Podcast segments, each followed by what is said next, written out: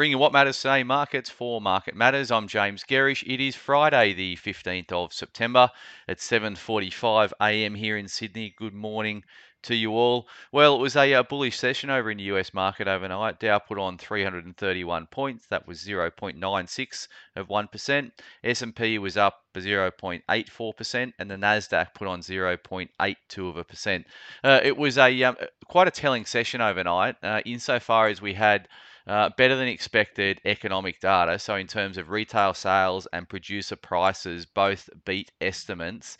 Uh, and we also had rising energy prices, uh, yet the market was resilient. So, normally, what we've seen in recent times is that uh, good economic data is has been bad for the markets because it uh, pushes out the likelihood of interest rate cuts or even brings onto the table further interest rate rises. I think what we're starting to see is the market um, uh, getting itself attuned with the uh, possibility that we are going to be uh, manufacture a soft landing. The Federal Reserve will be able to uh, manufacture a soft landing, uh, and that better economic data, although like a bit like in Australia yesterday with the employment statistics that were um, strong but not too strong. So it all um, speaks nicely around this Goldilocks sort of scenario, uh, and that got uh, buyers off the sidelines overnight and pushed uh, stocks higher, as I said uh, just earlier.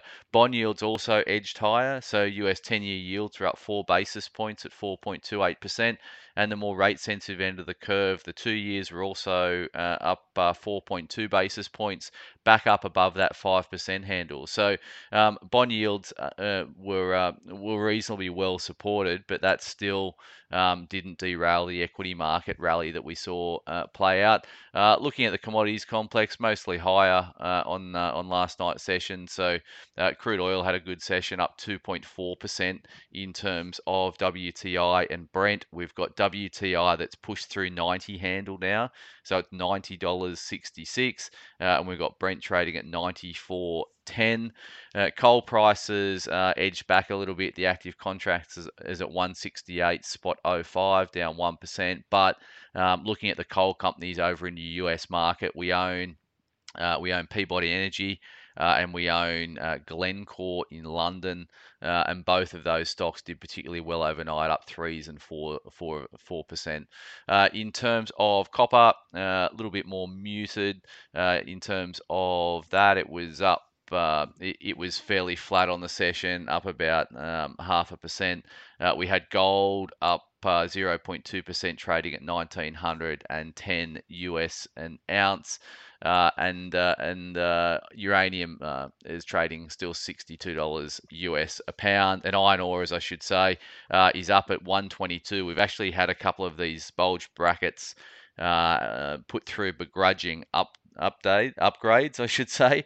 Uh, that's quite a mouthful. Uh, so iron ore is trading uh, 122 a ton, and we're seeing a lot of these um, uh, a lot of these brokers or analysts have to force um, upgrades in terms of stock earnings expectations, uh, ratings changes. We say we saw J.P. Morgan out this week doing just that on Fortescue and uh, Rio. Iron ore prices have been more resilient for longer, stronger for longer, and that's feeding into better earnings for the miners.